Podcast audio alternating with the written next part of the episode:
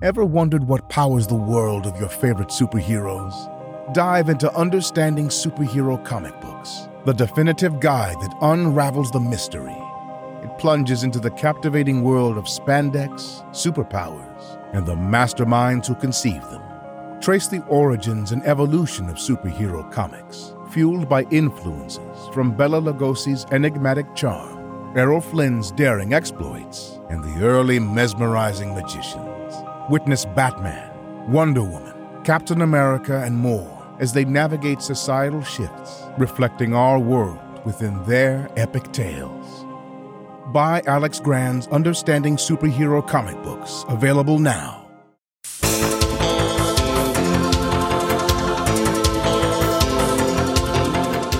Welcome back to part two of the Carol Tyler interview.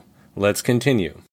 So I, I, wanted to, before we get to Wimmen's Comix, I want to ask just a few things on, on Weirdo about the end of it. What was what was happening there at the end? Like it was, I mean, it was such a, a, a great moment in comics, and with Aline, it was bringing in all of these women artists. I mean, it's a, it was yeah. a a huge moment what was the downfall? Was was it just not getting enough not not enough readers, or what what was closing it, or were were there personality clashes, or what was what was bringing it to an end? I think no, I don't think it was personality. I think you know you had your East Coast West Coast thing going for a while there, Raw magazine and Weirdo over here, and by then Bijou and Arcade and all those things were winding down, pretty much gone. And then the Crumbs moved to France. That changed things a little bit that was just, that was like a kind of an end of an era when they left. Head shops closed. A lot of places where you'd go get these things would closed, had closed, and they started to go to bookstores.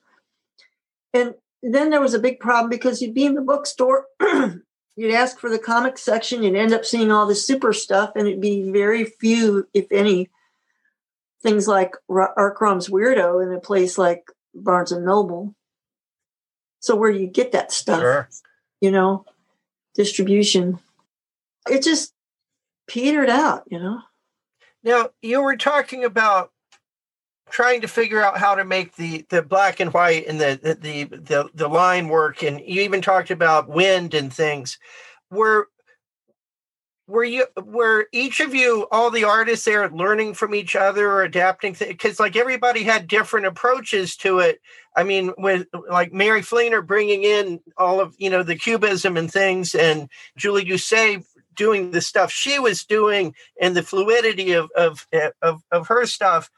Were you guys eh, learning from each other or was it just finding it within yourself you know, I can't speak for others, but I was very, very acutely aware of the fact that I did not want to look like I was taking anybody else's stuff. So I would read people's comics, but at the same time, I had a slight aversion because I didn't want to inadvertently. It takes a lot to trans- translate your marks and find what works for you. Can you imagine if I start doing cubism stuff on my pages? Be like, why is oh, she copying yeah. Mary Fleener? You, you couldn't and do it. I, Once she got there, there was no way you could you could do that even if you wanted well, to. Why would I? Why would I even try? So you find your own mark, your own way of putting it out, and you got to know.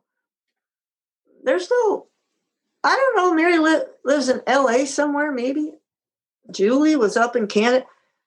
We didn't get together. The only person's work I saw up close was Aline's because she was my neighbor, but I didn't draw like her. And I know she wasn't riffing off of me. She had found her own thing. I guess what I'm saying is, it's not like college where you're all living in the same, or your studios are in the same building or something like that. You work in isolation at wherever you're at. You show up with the work or you send it in or something like that. I do know there was a couple times when I would show up in winters with my pages and it'd be like, oh, I misspelled a word or I forgot something. And I'd have to sit down at Robert's drawing table, pick up one of his pens, and make my corrections right there. it didn't seem like I was at the altar of holy or anything. It was just a drawing table uh, handy that I needed in order to get that change corrected because there's no Photoshop. So I mean, getting the white out and fixing the board. Seems like what you sat down at Crumbs today. It's like no, no big deal. It's just something I had to do. In in terms of, I mean, that's a that's a good point. In terms of printing, now you were coming from a art background where you had seen your things on display as you intended them to look. During the printing process, how frustrating was it was in in those early days to do the work and then see what it looked like on paper? I had a hard time because I'm very aware of like the texture of the paper and you know, if you put on white out and then you put another glob of it on, if you put too much globs of white out, you got a mountain, which when printed may show a little ghosting or something like that. So now you're getting shades I didn't intend. So I, I had a lot of, it was a big steep learning curve for me to figure out what I could get away with, what to do and what not to do when it came to translating marks and getting things printed. I, I, I look at the work side by side comparison of the originals to the printed today, and I'm like, you know, it's appalling to me because I know what I was doing. I would, I was more interested in the shapes and the textures and you know that, but it's a flat page, people. You know, it took me a long time to say. And now with Photoshop, hey, it's great. If I misspell a word or I got something wrong, I'll just put it down here in the margin and slip it in later. I don't have to make a patch with an X-Acto knife and tape it from the back and make sure it's clean and you know i was appalled because i didn't like the way i was throwing down the marks the way they were translating which would look great in in in oil paint but it's black and white. Yeah it took me a while. I'm still like i said i'm still working on sorry learning things when to stop. There were i kept trying to figure out there's something on i kept trying to figure out like okay my students have trouble with this too. So you got this jaw. There's no line really, or the nose. What you have are various shadings. But if you don't shade it with the right size of a crosshatch, it's going to look like you got lines on your neck or pieces of lumber or uh, it was all over the place when I started. I go back and I look, it's like, sheesh, you know, clean that up, clean it off.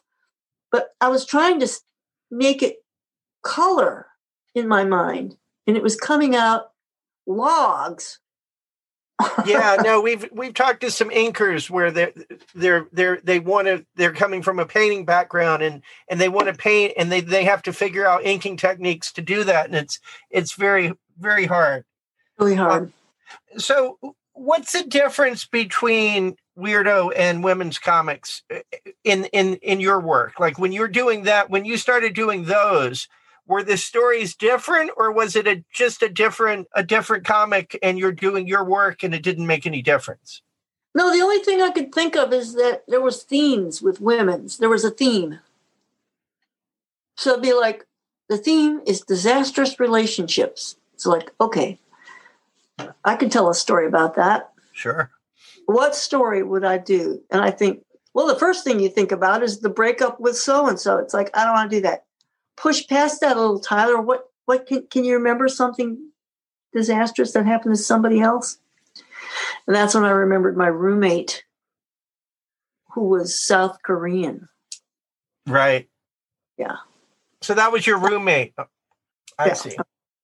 And so I I mean I could have picked a hundred stories about my own disastrous relationships, but I thought let, us see if we can focus on somebody else. Yeah, that, that, was, that was actually good focus because I I found myself engaged in that one, wondering what's going to happen next with this yeah, yeah. relationship. That was really well executed. So when when Wimmen's Comix gets a new publisher for issues 11 through 13 and they're they're uh, doing it through Renegade Press. Did you did did you know Deni Loubert? No. I'm sorry. I wasn't part of the collective Um, So you like you were just submitting work, and it didn't really matter who was who was publishing it. I think I was on a list. They'd send me a thing and say, "Hey, you want to contribute?" Be like, "Sure," and I didn't pay attention to the who was who. It's like, oh, here's another gig because I was looking. You know, I, I really wanted to make a living at it, and it was hard to because the rates were so bad.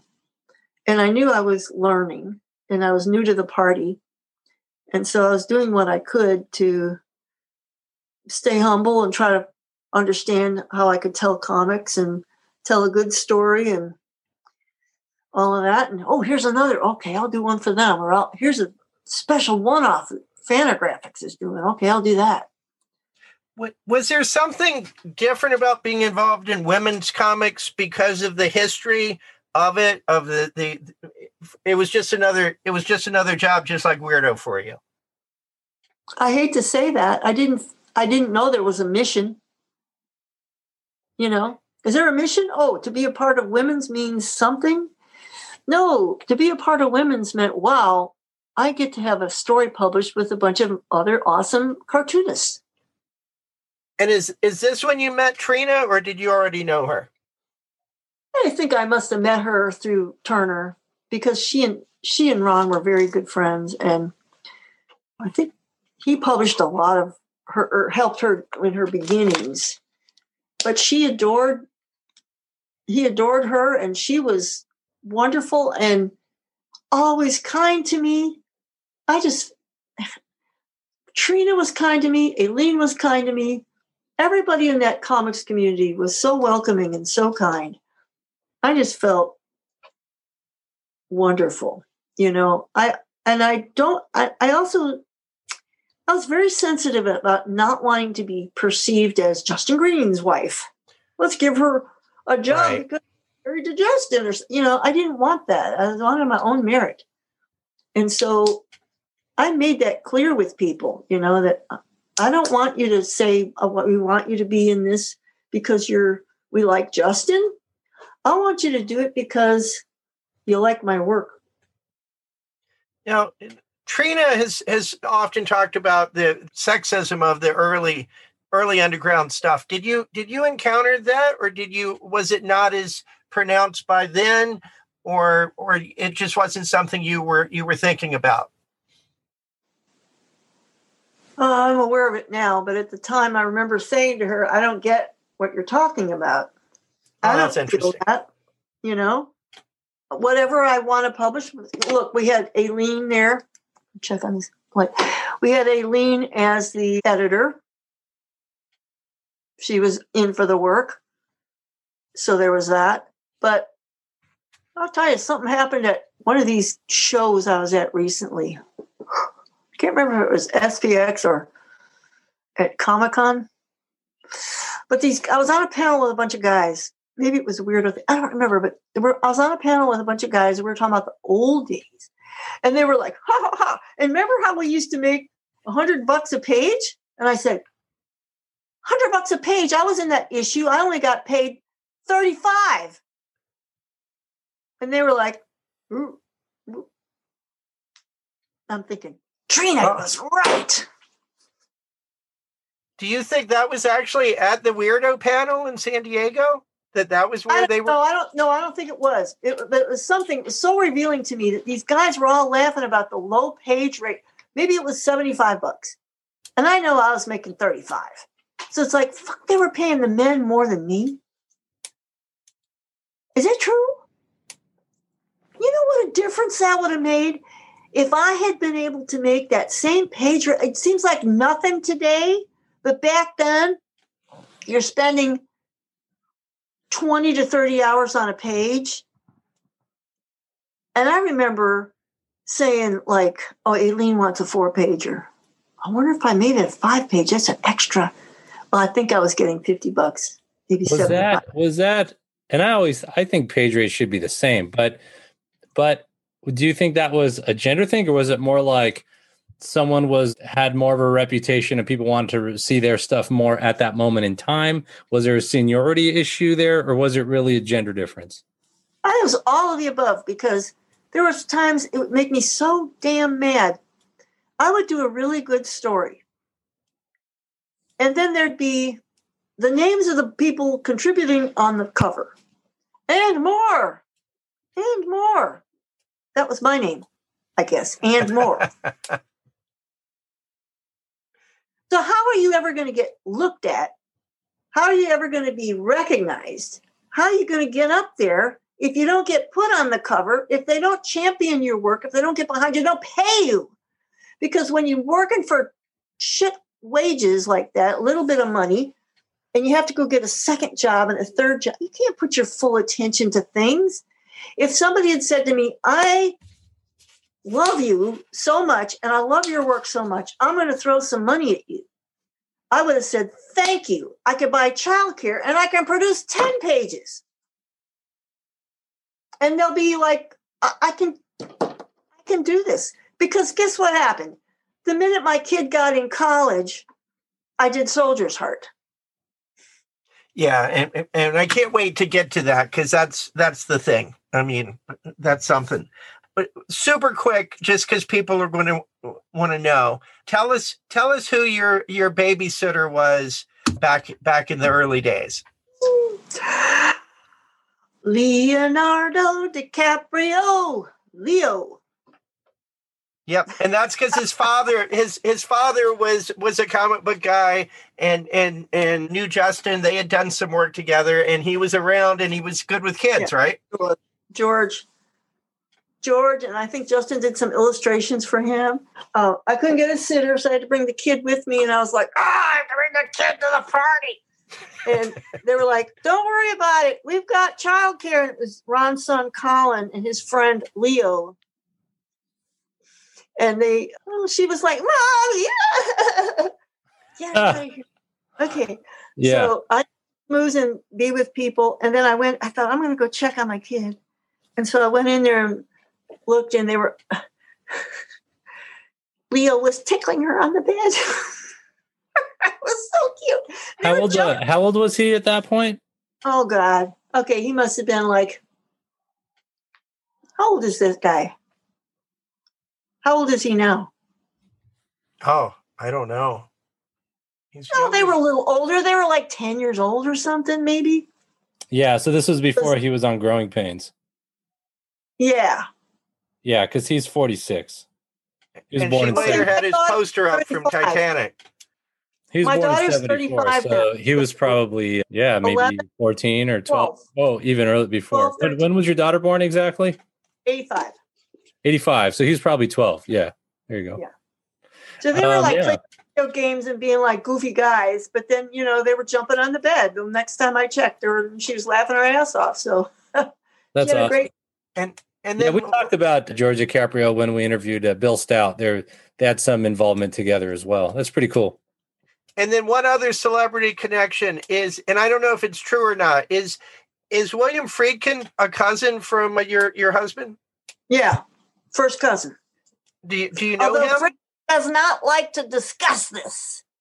He has distanced from Justin for reasons that we do not understand nor care about anymore. So it's like, fine, you want to be like that? Stupid.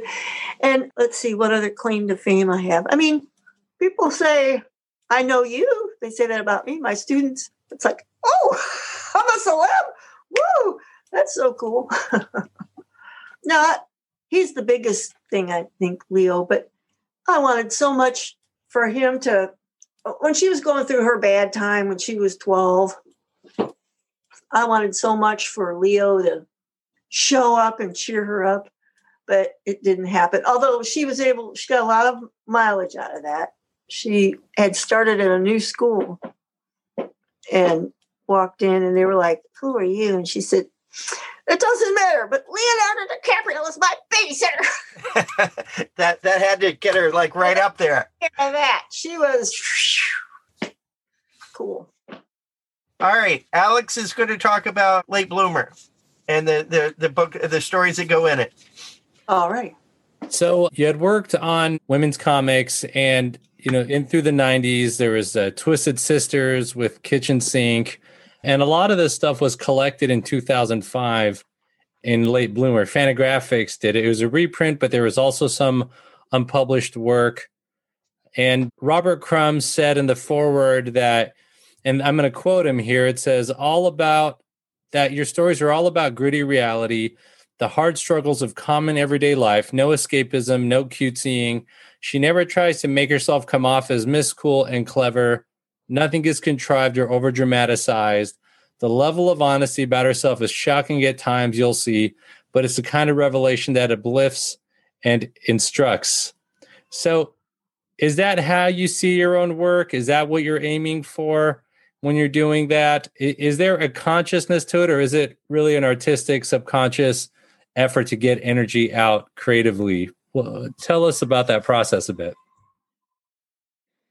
So, what Late Bloomer is is a collection of pretty much the stuff I did for Weirdo and Women's and some mm-hmm. other random one offs that were out there.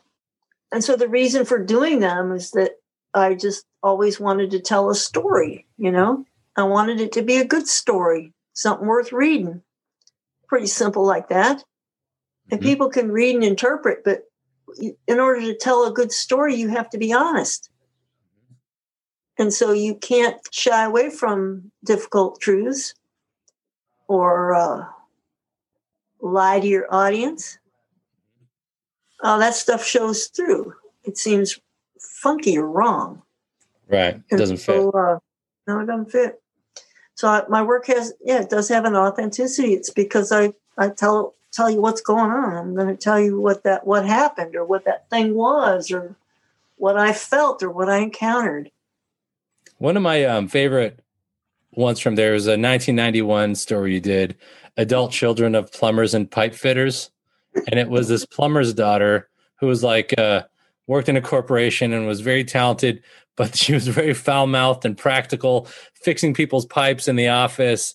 That was that was funny. And how much of that do you feel like you've because your dad was a uh, was a plumber that almost that you you come off this way to some people too yourself? I was actually working in an office in a, a history center, and there was a lady there who kept, who was in a codependency group. Yeah, it was like, what's that? You know, and then she would talk about her. She'd have to go hug her little teddy bear in her office and be like, "That is so weird."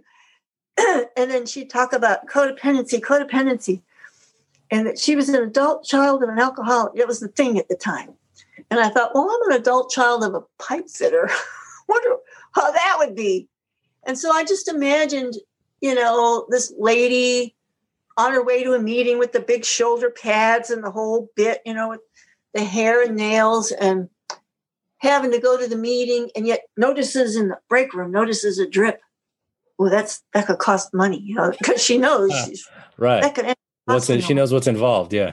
Yeah. So she starts working, tinkering with it, and then it becomes a full blown problem. And they're like, I was thinking about that the other day because the, the office, the main guy's name is Mr. Greedy. You tell Mr. Greedy I'll be up in a minute.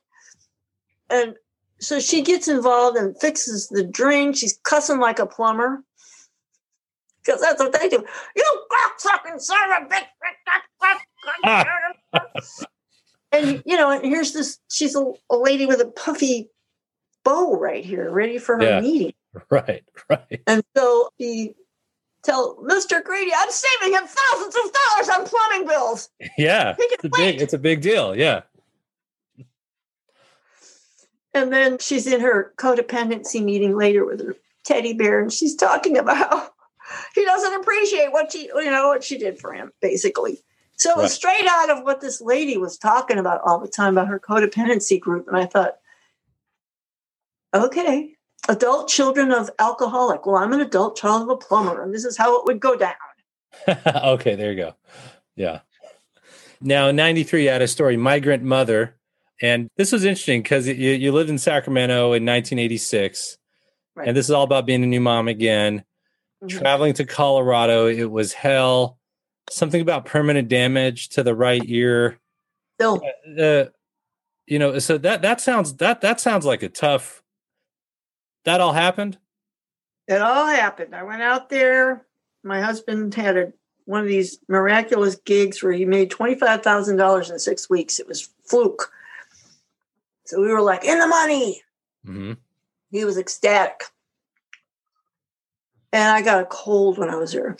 You know, I started to feel bad, shitty, really sick, and it, it goes through that in the story. It talks about how I feel so terrible, but I just I just get this thought in my head because my kid was terrible twos at the time. Right.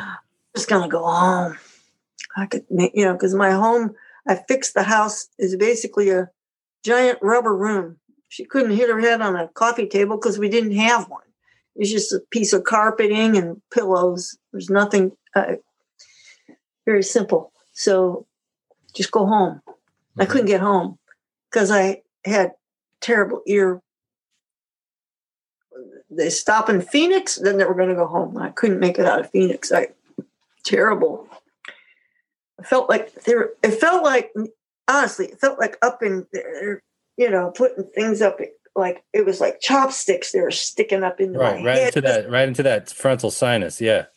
Oh, it was the most painful. If don't ever get on a plane with a cold, because as they descended, I couldn't relieve the pressure, and it was pushing, and I was trapped. I thought I was going to have a stroke. I thought I was going to explode, and I had a terrible kid. It, everything wrong. I'd sent the baggage ahead. I had no cash on me. You know, it wouldn't happen today, but back then, it was a absolute disaster. And she was a hell on wheels in the airport. this sounds hard. I feel like I did that to my mom. I'm sure. I feel like I feel like maybe I put my mom through something like that. Yeah, every kid acts terrible at, at that age, but to be sick and stranded, mm, it's just awful. People like that story.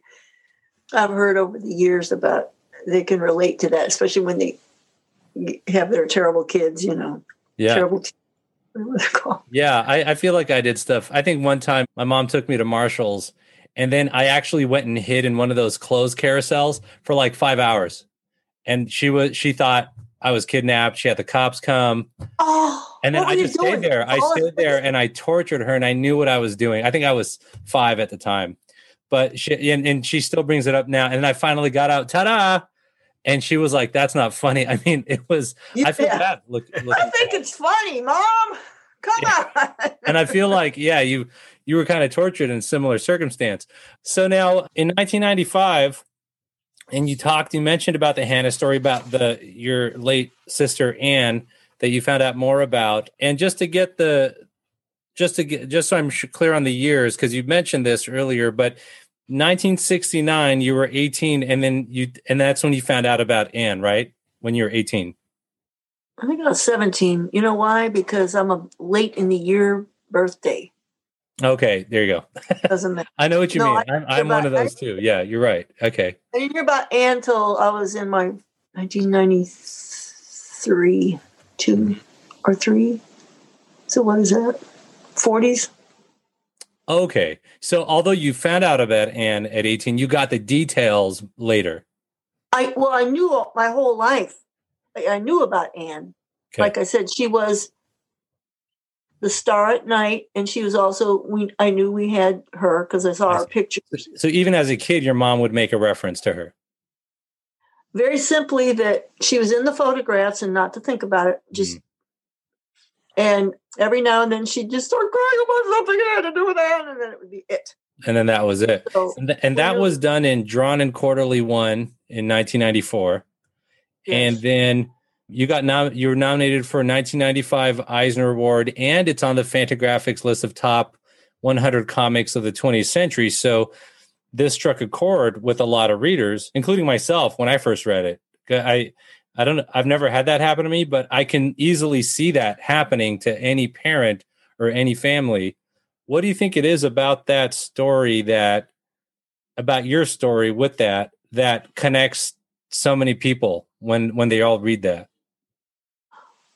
I don't know because I started to realize that I was connecting at a certain point.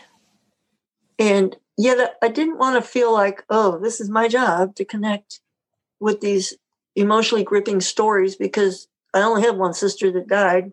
hmm And I thought, I was so happy that I was time tripping with it, you know, showing old an older era or I could do before, like looking back at ago and today and translating visually. I was looking at the formal aspects of conveying the idea, but I don't really. When I did Hannah, I'd worked at that history place for five years, and I got laid off, and then I banged it out in like a few months. So it was pent up. Yeah. I've been doing weirdo stories, and I had to stop or cut back a lot because I was working at this history place. And then that's during that time is when my mom told me. And so the first chance I got, that's the story I did. I remember Chris Oliveros saying afterwards, "Do you think you could do another one like that for our, for our next issue?" It was like, "No, Right. We need more of that. yeah. I can't." And then I wanted to. You can't overanalyze things, or you'll kill it. What? You okay? Oh, There was something about also you made mention of abduction of 12 year old Polly Klaas. Is that yes. right? And yeah, that because had some during the whole connection? time in California, this was one of the most gut wrenching abduction of a chil- of a child. It was live television. So uh, back back before the media the way it is today, you can get on your thing and look up anything at any time. So you're sitting there watching TV, you know, and you see the Challenger explode. You're watching TV. All of a sudden, there's live coverage from Santa Rosa about this girl who was stolen out of her bedroom. It Mhm. was horrible. Right. So, or the kid gets stuck in the drain pipe. So you see, it was the whole experience. There was a, an experience that we really don't have today, in that it comes upon you like that. Wow, this is shocking. And so the whole time I was doing that, yeah, the Polly Klaas drama was unfolding, and then they had her funeral live. It was, it was so sad. Got to, so I put that emotion into the piece. Into? Hannah, right? Yeah. I mean, it wasn't because of that, but it was that's where I was at when I was doing. I knew I was like, okay, now you know, with anything that you're doing that's emotional, you have to hit the content. But when I did that Hannah story, I had also done all this research into like, wait a minute, Ravenswood Hospital, are they still in business? Mm. And okay, so you looked into the hospital where the old fashioned way, died. I had to look things up and make phone calls. And so when I found out that she died because the hospital had fucked up, I called the hospital to find, did you get her records? And the one lady says, Oh, yeah, okay, yeah, we got them right here. I said, Oh, great, okay, because I want them. Yeah. Send them to me here.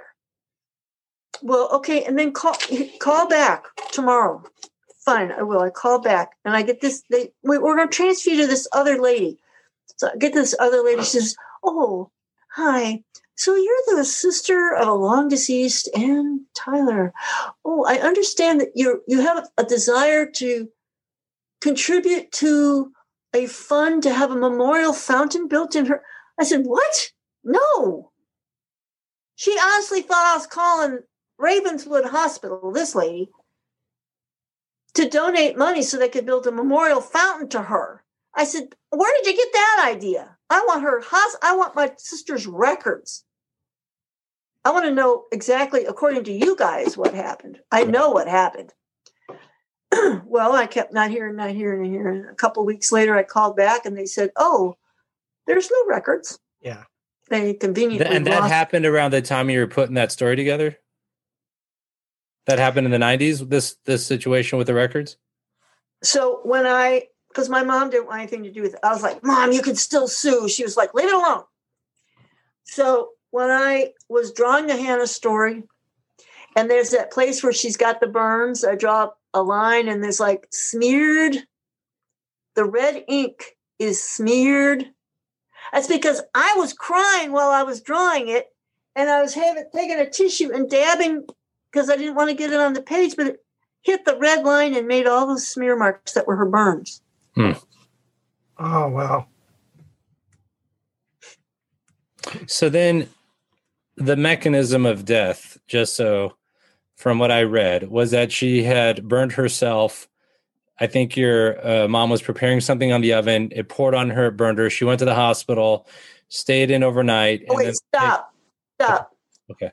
There's no ambulance. There's no 911. Right. So you're screaming out the window while you're hanging your kid. Help! Right. Help! Is- yes. Neighbor drives her to the place. They say she'll be fine. We bandaged her up. Yes. Go home. We'll see you tomorrow morning. Because there's no phone. My mom didn't, dad didn't have a phone yet. Right. Right. So when they came in the next morning with their bouquet to pick up their child, a clerk at the front desk says, "Oh, she's listed as deceased." Right. So they they she slept on her back, vomited and choked. They gave her it, some right? medicine. Yeah. They gave her medicine. It made her choke, and because they had her on her back, she aspirated. Okay. There you go. That's, I mean, today you would sue the hell out of somebody like that. But my mom said, and I said it in the strip, and she's always maintained that that would have been no good money. It never would have brought us to any kind of goodness or happiness. Hmm. She's right. Right. Revenge money in a way. So yeah, it's hard to put yeah, money and justice, how that that's a complicated, complex question. And there's people that would say, "Take the money." She said she did not. She, till the day she died, she didn't want to discuss it. Right. Anything. She thought it was her fault. So then yeah, that's interesting. Because now the next topic is 004 1995 about licking a dog's butt. That's quite a different topic than what we were just talking about. But you did create more things. You did go over more stories. One was uh, really interesting. The it uh, was part of that is I like I would every now and then say, It's comics. Why don't you make something kind of funny? There you go. And that's what that is. It's a departure from the serious. The night I rode the hard drive to heartbreak, 1996. The uh, computer matching and a terrible night at the dance. This was printed in Mind Riot Coming of Age in Comics. So that's interesting. So this was in your high school that they had a computer match with your Yeah. with- and and this was what in the in the late 60s they were doing that? Yeah, that was a theme comic. It, had to be about new technology and stuff. That, Okay. that was the theme. So I thought about that computer dance, and we'd have these cards. I was looking for some. We'd have these like IBM cards, and we'd have to f- fill in the circles of what our ideal mate would look like, or our Okay, ideal okay.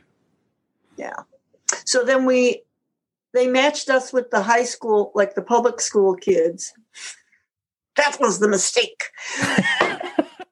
Don't let the Catholic kids integrate with them. Uh-uh. And so yeah, the story goes on to talk about how I get Mr.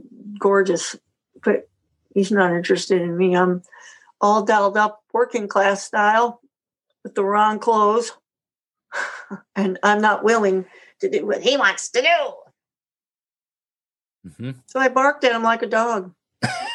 That's he a good called me a dog, so I caught him in the parking lot. Rah, rah, rah, you're terrible. And you actually did that.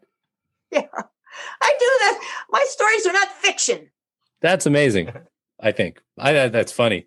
2002, the substitute teacher at Oh. Warzone Elementary, um, wanting to survive the parking lot, but it turned into a sad discussion of the mental illness of the young girl Mara who killed herself.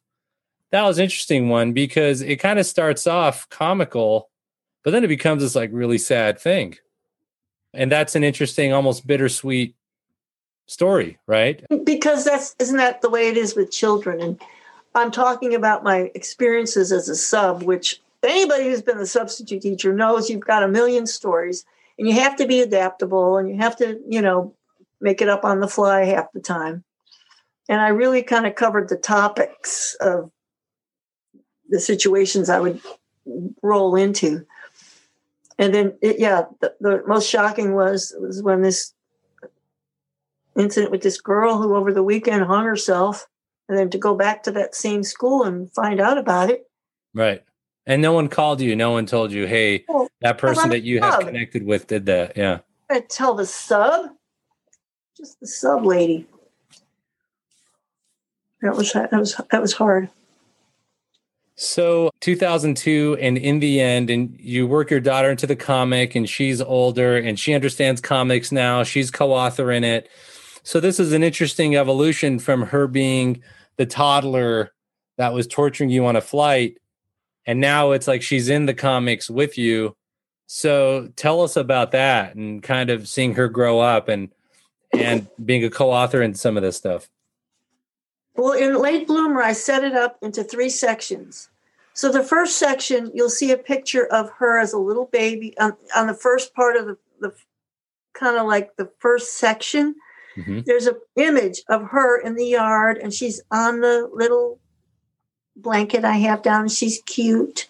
I've got a few little her little things on the clothesline, and then the chapter head for the second chapter shows kind of our kid crap backyard, and she's like ten and there's like you know things are a little bit more disarray. And i think i show the metaphor for myself on the first one the chair i have a there's a chair a drawing table chair it's in pretty good shape a little bit worn. And by the third one there's a tiny little bikini of hers on the clothesline. Those are her clothes as they go along. The baby clothes there's a bunch of them when she's 10 there's a few less and then her little bikini and she's in a lawn chair and my my drawing table chair is like this so I show the evolution of her physically for the chapter heads for the content from each of the sections. Yeah. Yeah. So by the time she gets to a certain age, yeah, she knows that mommy's going to tell a story about me. Right, mom? Mommy always talks about me. Yeah. Well, at a certain point when she was, she she knew kind of early on I love this story.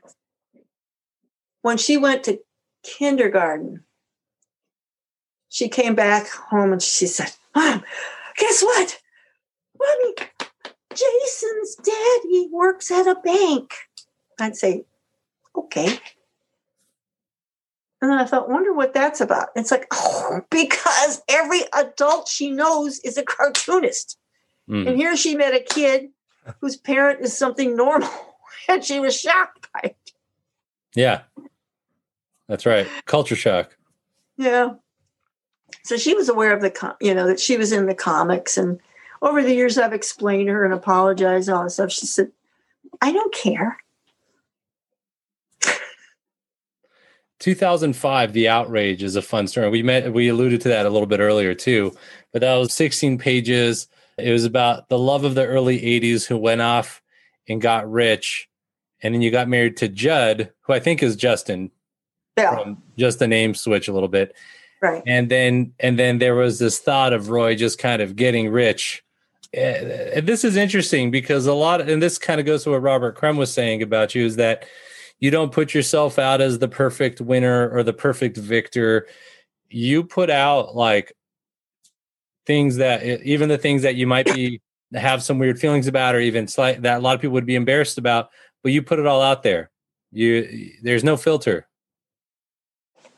and that's the comic where i do talk about how i get overwhelmed with rage over yeah he took my energies a lot of stuff we worked on together maybe it wasn't specifically exactly lifted from my sketchbook but it was certainly lifted from the time where we evolved together mm-hmm. and it just struck me when i was like at my lowest.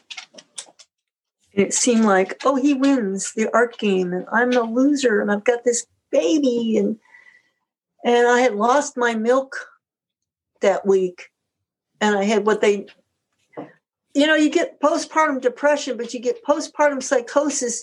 You can get that after you've stopped nursing. I didn't realize that nursing can defer postpartum depression. Right. And I yeah, was, it, it kind of holds on to some of the pregnancy hormone doing that. Yeah, yeah. So I crashed. I was having a crash when I saw that show. And that's when I thought I'd stab her to death. whole thing, wouldn't it? You know, it was wrong. It was, my brain was wrong. My brain was off. I had to get help. But right. they, they didn't know what that was back then. Now they know it. You know, they can, if there are women who are having this problem, they can or even have a tendency of that, but there was not even a tendency. I remember going to the emergency room. They sent me to a psychologist, and I was it was shameful and embarrassing. That's stupid. No, but I that's interesting that you and that you expressed it and and published it and And so many women have come up to me and said, "I'm so glad you did that. I'm so glad you've revealed pregnancy and motherhood to be exactly what it can be for some of us." right, right. And it's not just the narrative. It's not just that you told a story. It, it seems to me that your your storytelling really takes a leap up in this. And maybe it's because you had enough space to do it. But those images are really, really powerful. Not to say that others weren't, but the but the the transformation of you, of your body as you're as you're losing it and becoming demonic is I think the most powerful work you had done up to that point. Now, of course, you get to, and we're going to do it next. Uh, segue to "You'll Never Know," but but those twelve pages just kick ass in terms of of conveying just how desperate and how how dangerous the situation was. Well, I'll tell you that was a full color. Yeah, everything, everything about it, the lines I really worked on. Uh, I'm talking about formalism now, but I really wanted every single stroke to have to carry and convey mood through color, and it was I was able to do that. So I was really happy to do that. But yeah, hey, knowing I could do that meant that yes, I could go to the rage. I could do rage. I could sh- I could use the color to enhance that, and then I was getting skilled to the point where I knew how to pay. I could pace it this way. I could do this. I could show this. I could add this. You know, because you couldn't was, have told that story the same way without the color. It wouldn't. Have, it, oh, it would have been something entirely different. No. So the doors were opening to color, and I did that just after that. At the same, I mean, right. It was like that, and then boom, got right into. You'll never know, which turned into Soldier's Heart. So they, that was like my kid was in college. I knocked that out. I got that. Like she graduated in 2003 and left home. No, she graduated high school in 2003 and left home. Moved out.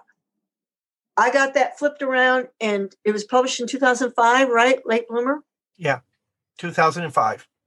And then when it came out, I went to the college up here because I had been subbing and I threw it on the desk of the dean of the art college and I said, I need to be teaching this. It doesn't get any better than this. I can do this.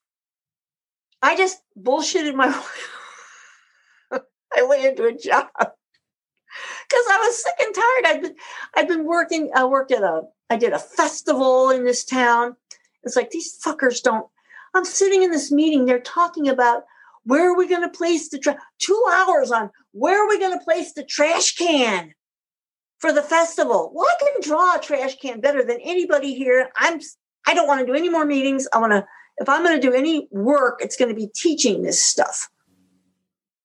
So I bullshitted my way into teaching a class that lasted for 16 years. That's great.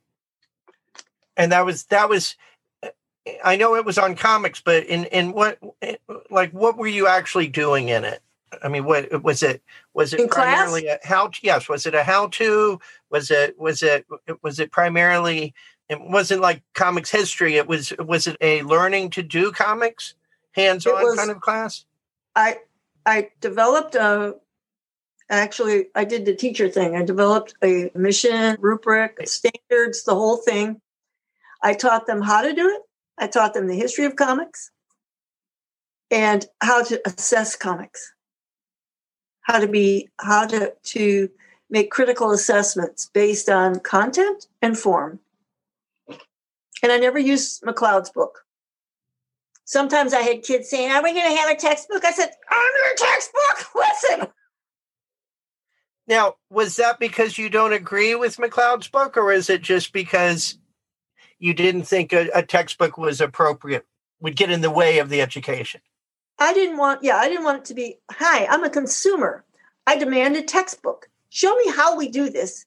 And here's, then I'll feel like I have the outcome that I paid for. It's like, no textbooks.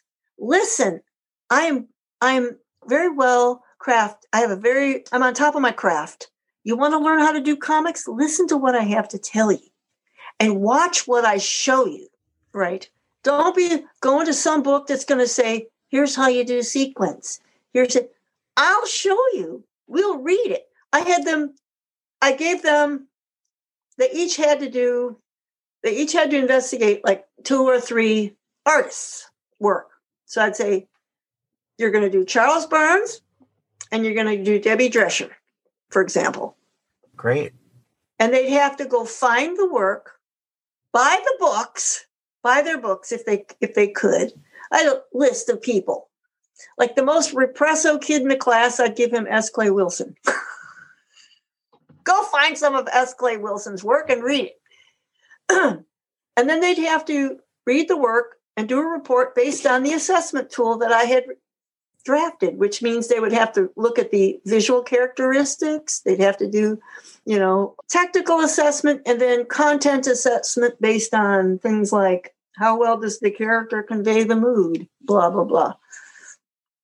So oh, this is is fascinating, and I, I wish we could because I was I was a teacher too for 15 years, and I would love to talk about this and, and get into rubrics and everything else. But we we don't we we want to give you'll never know a fair right. amount of uh, yeah, attention. Please. So let's let's talk about that in in like tell me when you realized this was going to be the big gosh. project that it was.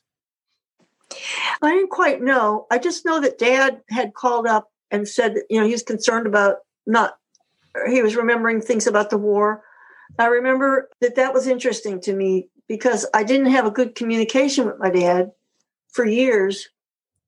And, and all of a sudden he was talking to me and I was amazed that we could talk, you know.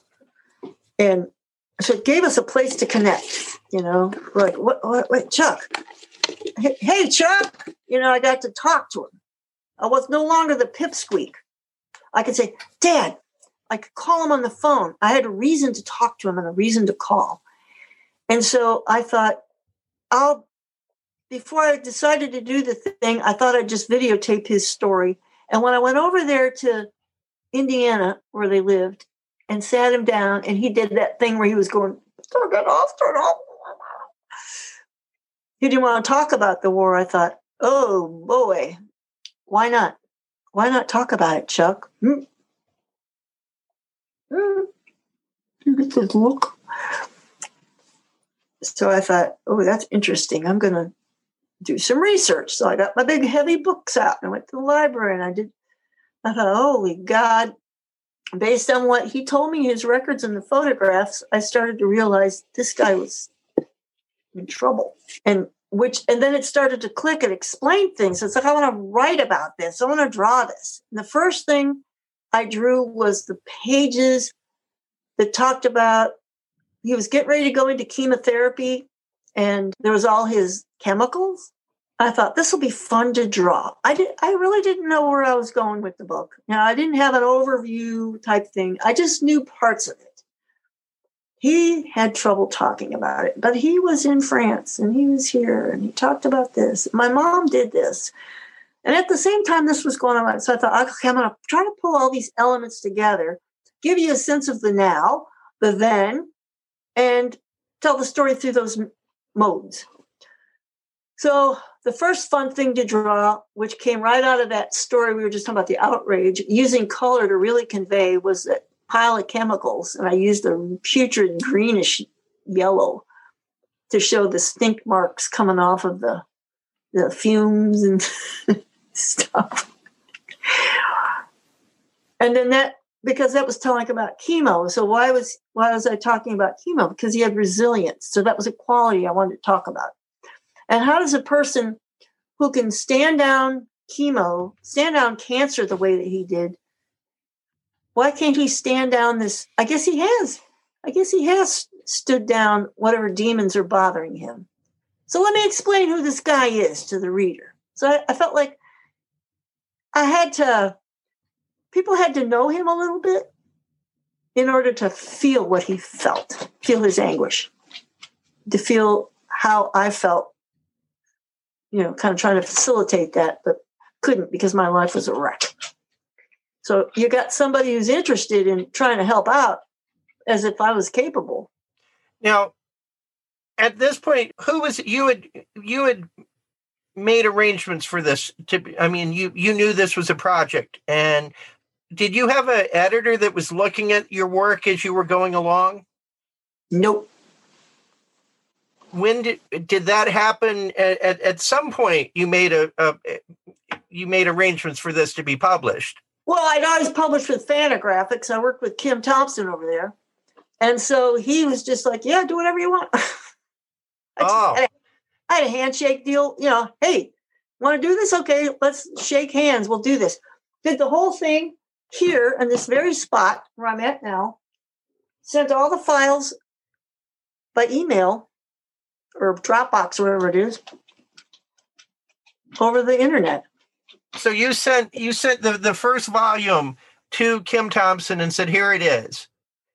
What was his reaction? Because it's it's like, I mean, it's. I talked about the last thing being groundbreaking, but this is this is beautiful in a way. I mean, this is artistic in a way that is wholly unexpected. And one of the, I think, more important autobiographical things that you know, right up there with with you know the the big ones. This is oh. one of those. And what was the reaction by Thompson? I mean, he was excited. He was thrilled. He was. He had asked me years and years ago to up my game a little bit. Don't do the body stuff. He said, "You you pull off the feeling stuff so much better." It's like I knew that. I just needed that nudge, but he pretty much just let me do what I'm going to do. You know, he had faith in me, and it just well, wasn't. You know, he didn't say like, "I think on page 57 it's not clear." He didn't say any of that stuff. That was all my doing. Now, was there was it your decision to do it in three volumes? Yeah, and I did that because my parents at the time, well, they were getting older and older, and I honestly didn't know if they were going to make it. And so I thought, oh God, this is taking me, it took me so much longer. I kept thinking of little places where I needed to add more content, and the book, as I was doing it, was make taking shape.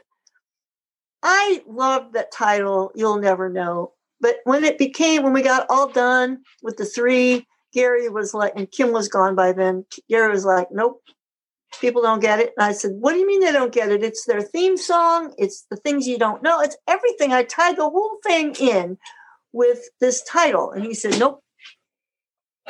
And so nobody ever meddled with me about anything except that Gary didn't want the title You'll Never Know he said it was the publicist or somebody. Or no i don't know. Nor i don't know. Somebody didn't like it up the food chain.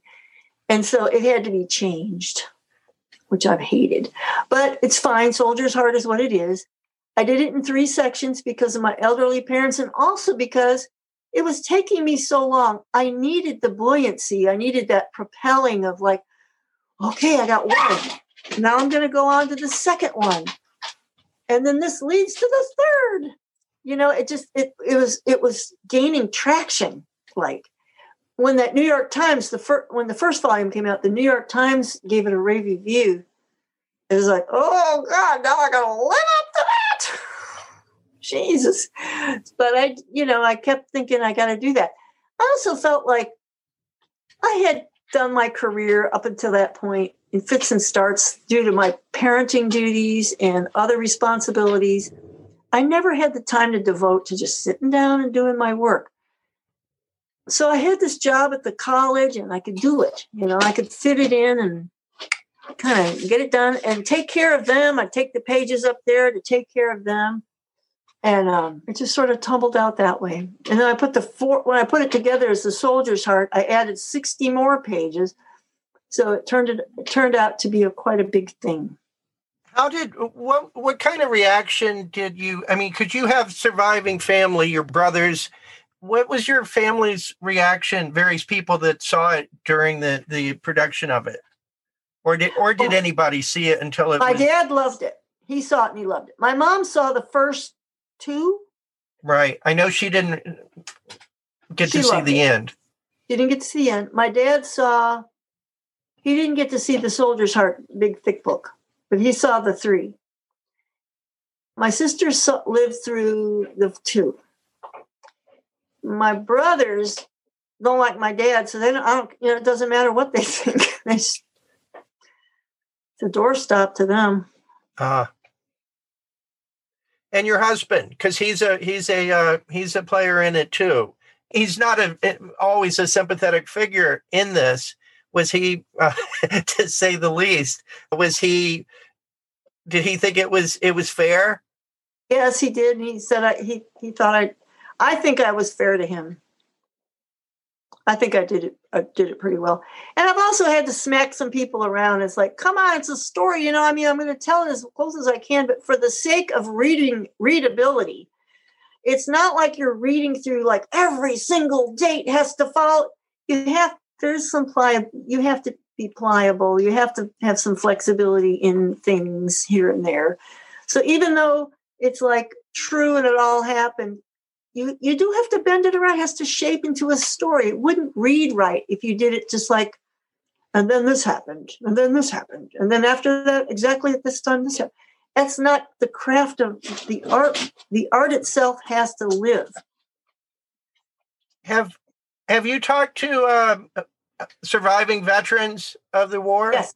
Yes, I. Tell us about that because that that I wish my dad had gotten to see this. He died before this came out so many people have told me how much this book means to them because either a relative or they did like you, you just expressed. I've gone give talks at places and people come up to me afterwards are crying. I wish it had been out 20 years earlier or 10 years earlier than it did, or it had a bigger impact, reached more people. That's okay. I don't think my work's on a timeline like that. But I decided to have my class, my students, have the experience of interviewing veterans and then do read, interpreting their material. That was the lesson. To listen, interpret, and then create a story based on what you heard. So I would bring them into my classroom. I bring the veterans into the class. That was one of the high points of teaching is recruiting the vets, getting them into the class, having the students do this work, and then presenting them with the original artwork afterwards. It was just so great. so great. And these guys appreciated me and women. They were so appreciative of what I had done. The, uh, the American Legion came and did a video of me and everything like that. And I, what I hate about all of this is that it's a story about resilience but it's also about post traumatic stress and it's about the effect of war. So it's not glory, glory to the hero, you know, war heroes. It's about, again, difficult truths and what we live with, you know, when faced in certain situations, how my dad got through it, how it affected me. And so now that patriotism and being an American and all that stuff has been hijacked by these patriots. They don't like it because you showed a soldier who was weak. I've had somebody say that. Oh. No soldiers are weak like that. And then there, you know, you know, we come to find out with the numbers being the way they are with veteran suicides, no. War can it messes with the psyche. I'm glad I wrote the book, but it just kills me the way that it's people have a perception of the military. A lot of people won't read it because they think it's about it's just a soldier book. It's about, you know, oh, I'm not interested in the military, therefore I'm not going to read Soldier's Heart. but you became much more in demand after this in terms of being brought into classes. I remember, I think you came to USC when I was teaching from there, and I was super aware of your book in mm-hmm. in that context as well. It just changed who you are as a as an artist, wouldn't you say? I mean, as as both in terms of perception and in terms of your ambition and what you were doing. Well, there was a little bit of a thing, you know. She's a weirdo artist, so she was in women's. You know, she's a lightweight. She doesn't finish any. Uh, somebody said she doesn't finish anything. In fact, there was a very cutting comment. I was at this talk in Chicago, and it was centered around some artists, some key artists of culture. Think about Gary Panter, the Crumbs, Spiegelman, Francois, Joe Sacco, Lynda Barry, Charles Burns, Chris Ware. Okay. And somebody saw me sitting there said, What's she doing here? Referring to me. Yeah. And this, so this was 2012, and I thought, Oh, you, you think I'm here because of my husband? Have you not read my latest work? You know, I, when I heard that, I was just like, why does this shit exist? It bothered me. But yes. No one can so- say that after Soldier's Heart. Huh? No one can. No one should have said that in the first place. But they. Which- but but now they can't say it, right? I mean, it has Never- the perception has changed. Thankfully, yes, it's not said. And I think I'm not and more anymore. and more on Twitter. no, I'm not. I mean, I told my daughter I would never, ever, ever sacrifice one day of being with you that you needed me or being with you as your mom so that I could have a bigger career as a cartoonist. So the fact that, you know, I raised a child, she's off and running and doing well. And she had a lot of psychological problems from OCD and stuff like that. Probably at the time when I could have hit it on a second hard, like around the time of um, mm, 1997, 98, in there, I had to back up because she needed my help. But I don't care on what kind of timeline am I on. I just have to tell the great story. Uh, there is a creep thing going on now.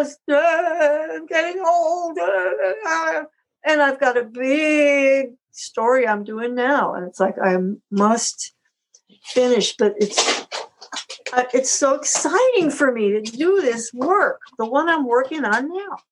and we're gonna we're gonna get to that after we talk about the reaction to this after the 2015 publication what what happens the following year in terms of all the recognition and things i i do want to ask about one thing and this Yes. is because because i'm a southerner and therefore have a great weird love of tomatoes i want to talk about your your cincinnati magazine i i mean i love tomatoes talk to me about your your one page strip that you would- you would do for Cincinnati magazine.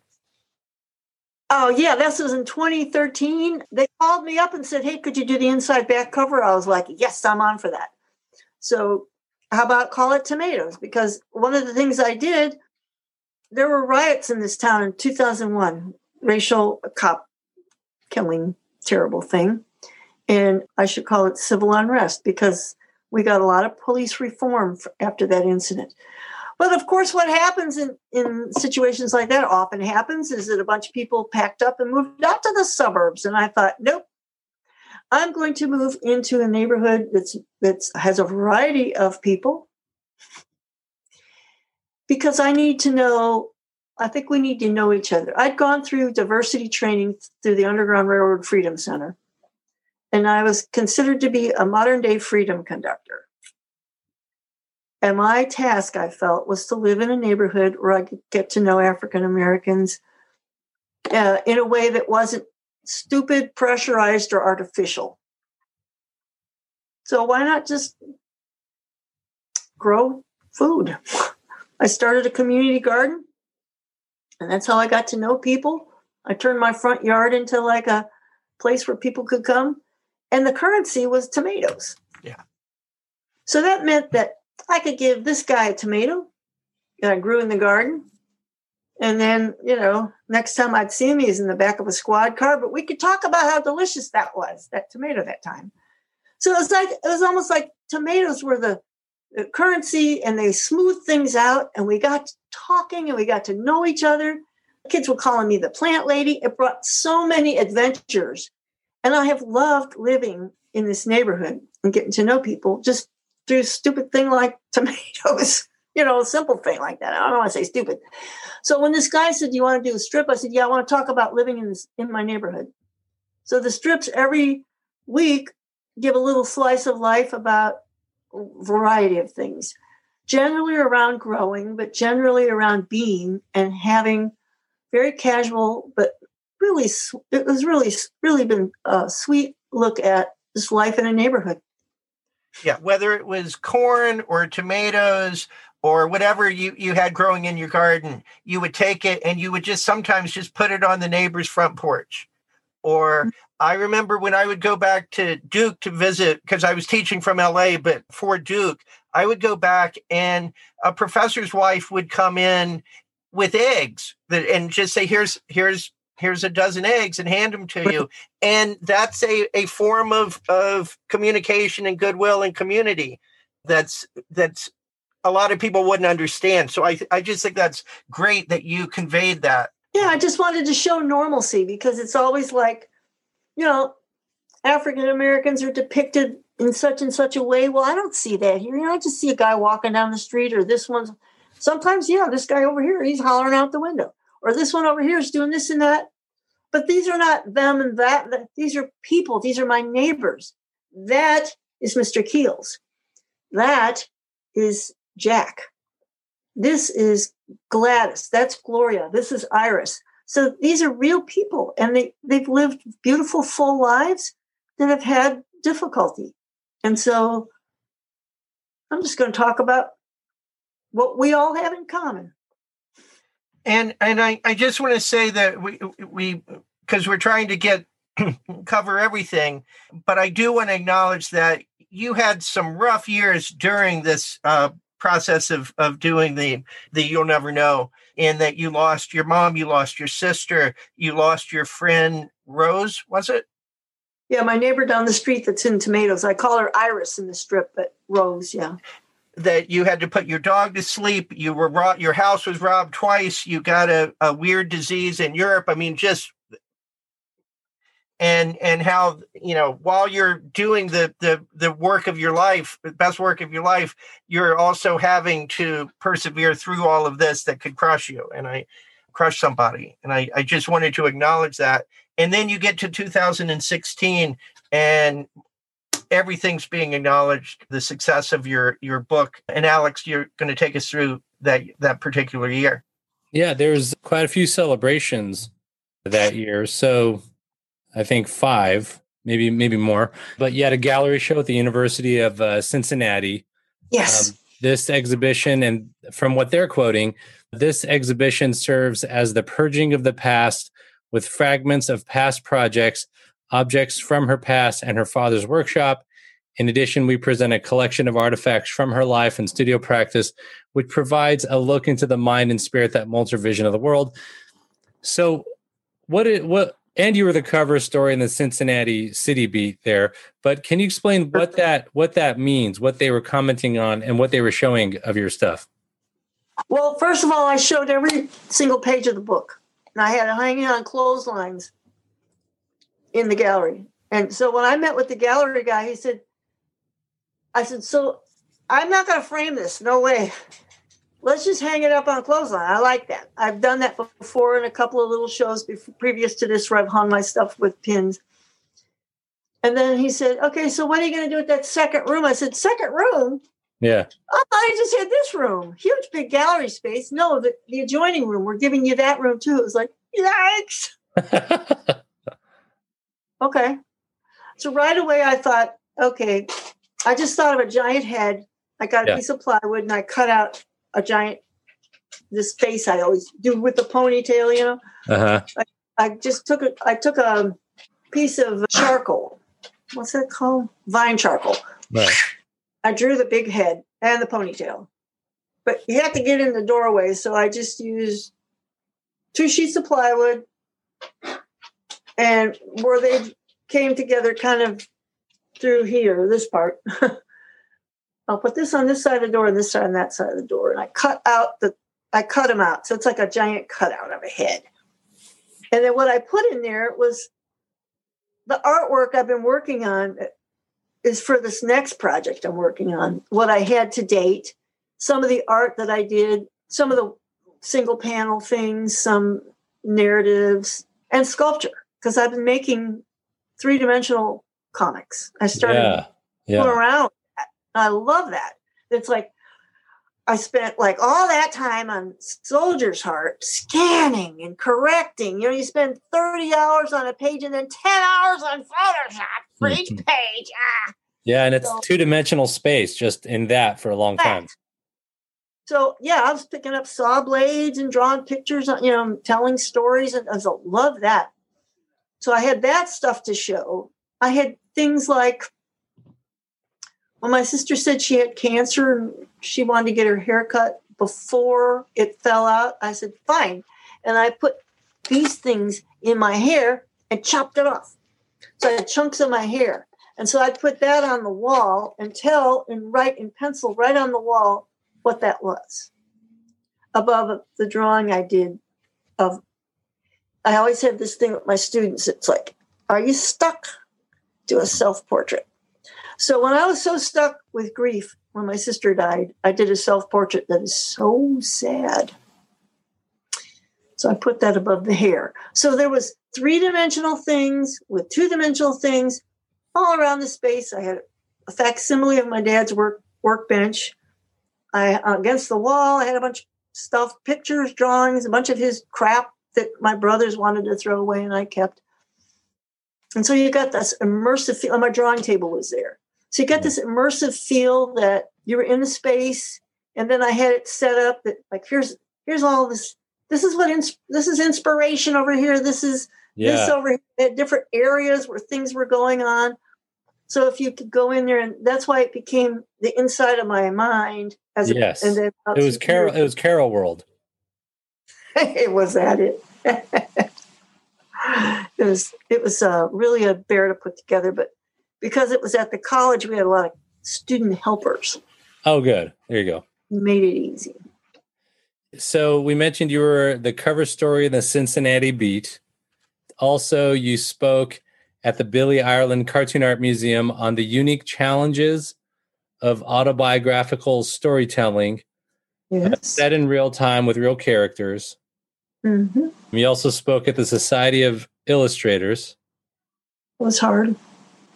Why was that hard? It was with Tom Hart. He just wrote a book about losing his child. So I called it the Crying Towel Tour.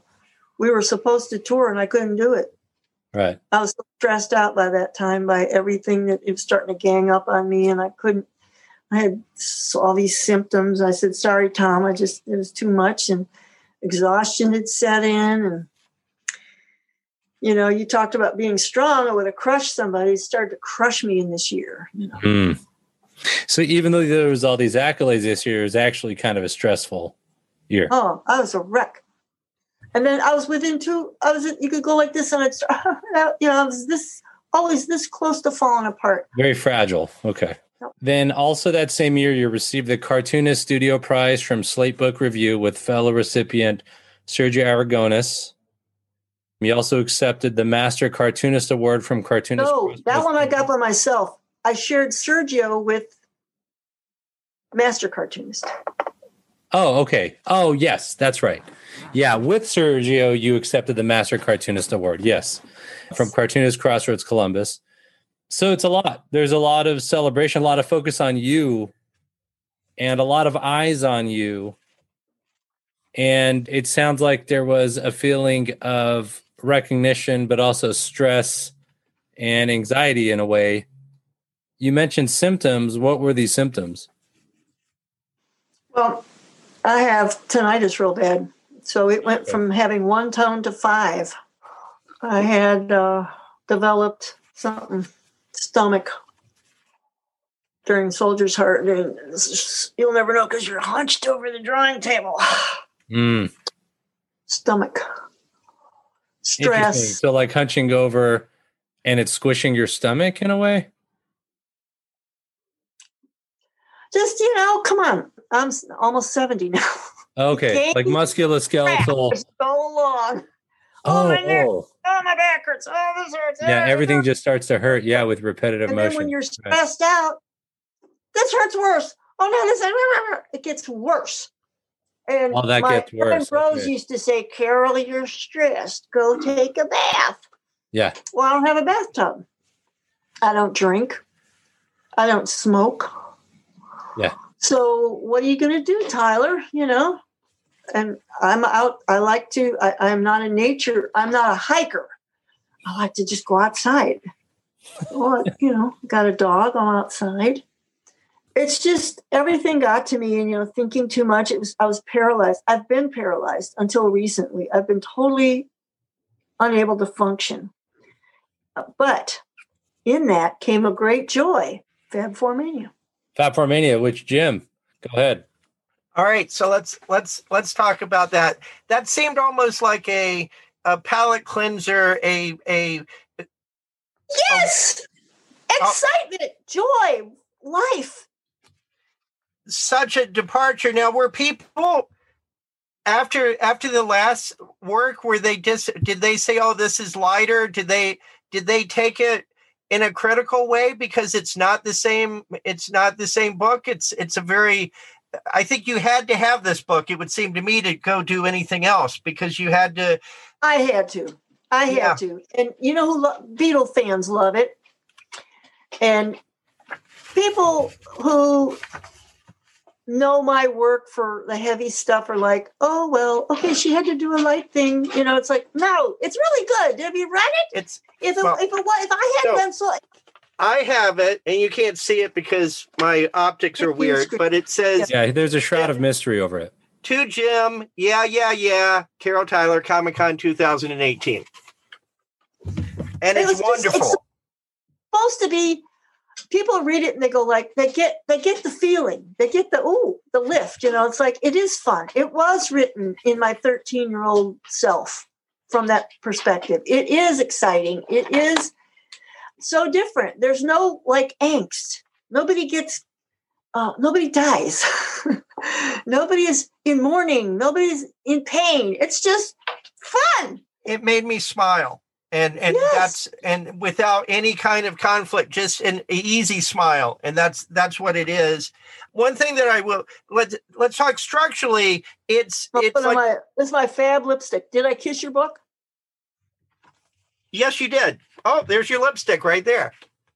All right. So, uh, one thing about it is it's structurally, there's, let's say two thirds of it is building up to the concert, and then there's the the the the last part is the actual concert. which is considered that account is considered by Beatles historians to be a primary account. Therefore, it has a place in the canon of Beatles Beatlemania history. There Well, it goes again. I, I know that you you thought maybe maybe somebody would call you, like Ringo might call you and say, "Hey, that oh, was I wish he would. I wish that Paul, Paul or Ringo or somebody would call. Why don't they call? Why doesn't Paulie, Ringo, somebody call me? Do you have to I'm get any like licensing agreement to to make a comic about them? I did ask Gary about that, and he checked. I think you know, I I put just because I wrote "I feel fine" as a chapter head, that doesn't mean I'm stealing their music, is it? No. no, no." I think You know, I'm I'm drawing their picture based on my like all the little half a lot of the illustrations. You can tell the ones I did as a mature person, but those guitars and stuff that are in there that I drew and the little stuff on the eh, that's all from when I was a kid. I I drew. I made their life size guitars and stuff on brown paper with pastels when I was 13, you know. So Well, one one thing I experience I had with it was I had just just recently, like uh, last week, I think, read Dragon Hoops by uh, Gene Luen Yang, and it's about basketball and his touring with his high school basketball team, and so they're all that same age.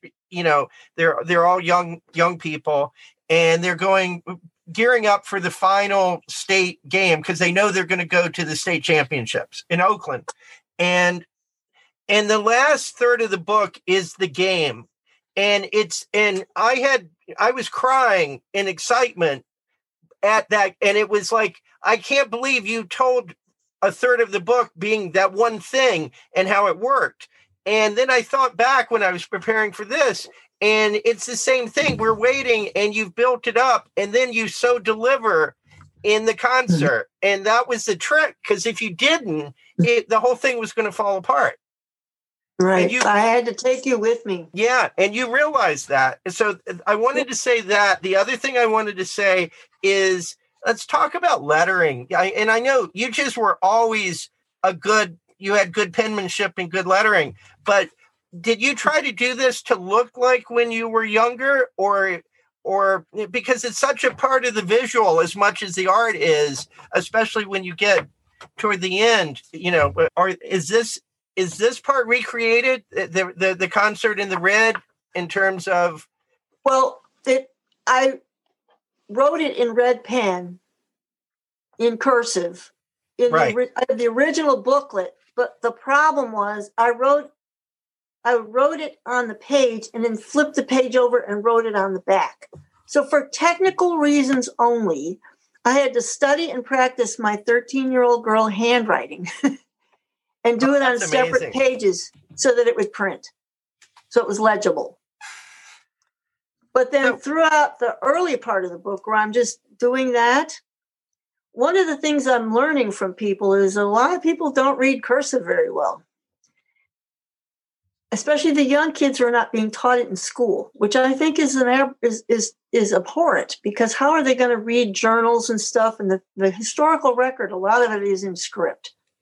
Anyway, that's my teacher me. in in in French immersion schools they teach cursive from from first grade on Yeah, And it, it definitely should be in there. It's and it's it's beautiful to see Um, so Um, anyway, I, what I did was I thought, okay, the people are going to be reading the cursive account of seeing the Beatles. I need to prepare the reader with the way I lay down the text throughout the, the book.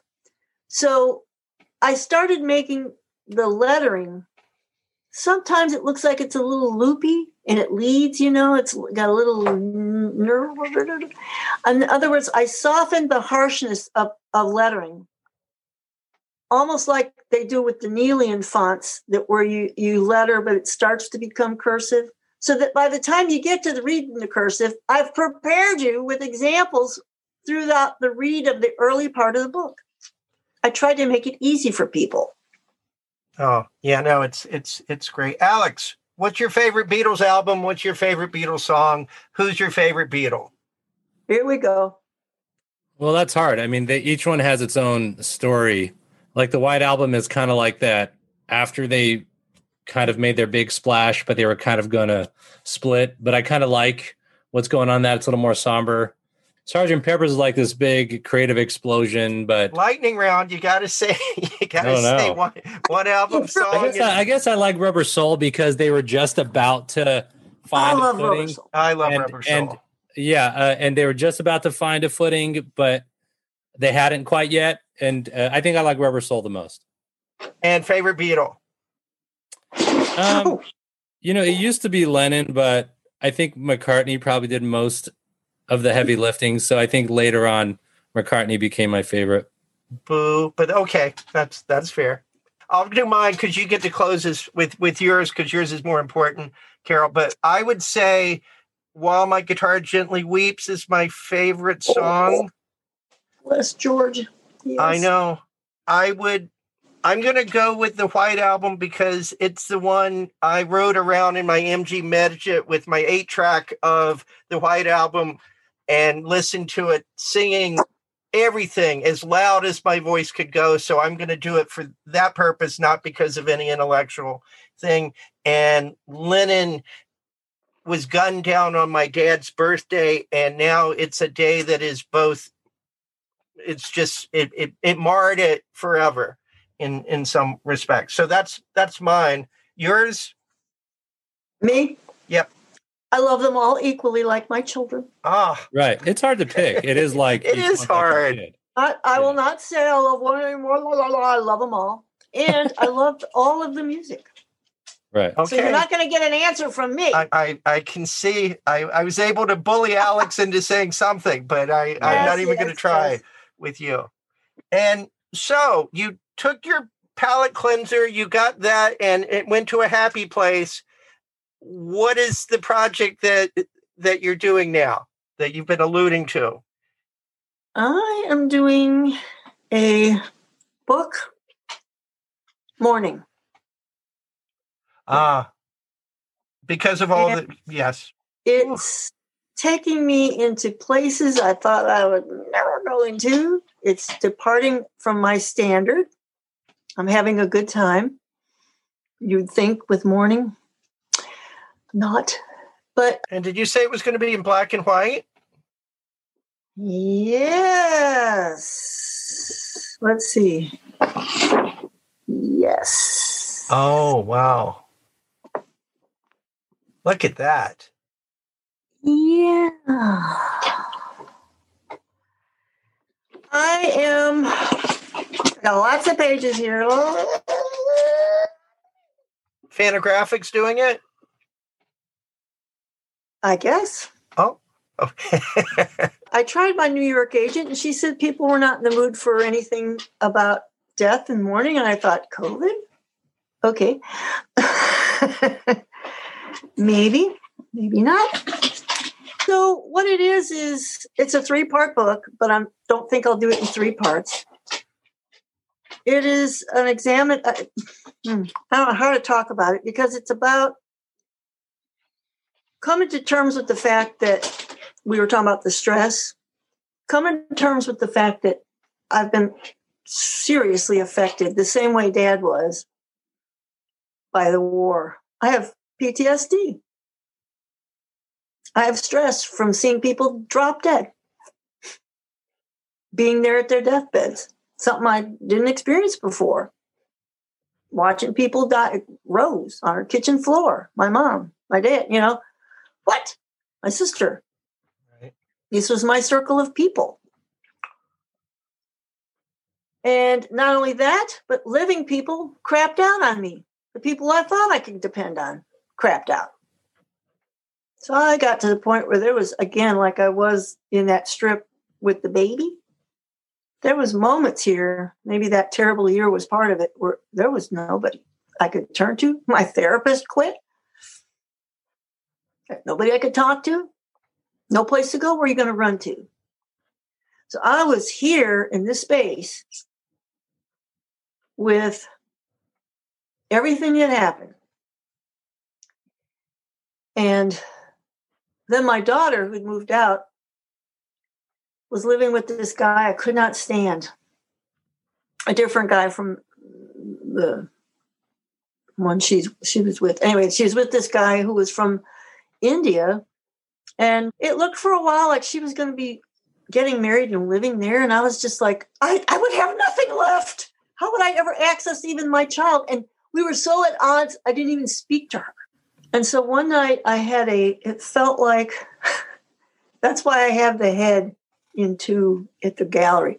I felt like my head split open. It felt like when an iceberg shears off on one side. I thought, oh my God, I'm having a stroke. I got up and I was walking through the house and I started to see that I was in a different world.